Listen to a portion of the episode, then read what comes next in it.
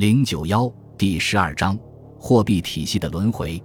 如果世界照此继续下去，终究有一天，我们会遇到太多的钞票和太少的食物的问题。这也就是为什么资产泡沫成为我们这个时代的特质。在金本位下的固定汇率时代，资金的流动无法长期偏离贸易背景；到了纯纸币时代的浮动汇率之下。贸易赤字可以靠资本账户的盈余来平衡，只要资本回流足以支撑，贸易赤字就可以不断扩大，美国也得以维持一个非常长的双赤字周期。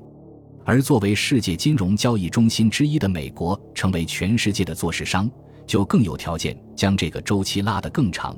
原因恰恰是弗里德曼所列举的对美国的好处。但是，如我们在第九章里分析的。他掏空了美国的制造业，消灭了中产阶级。那么，这样一个情况对维护美元世界储备货币地位的影响有哪些？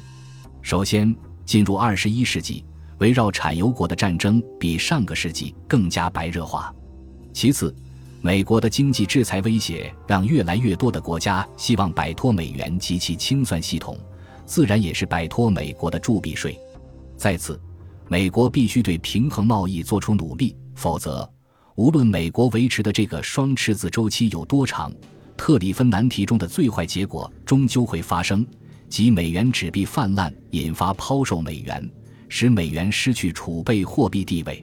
如同法国戴高乐将军所说：“美国是以最严酷的方法让别国帮他平衡贸易。”这就是我们今天生活的世界。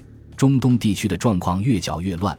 贸易战没有要结束的迹象，进入被美国制裁名单的国家越来越多，但这一切从现在这个时点起都将加速动摇美元的霸主地位。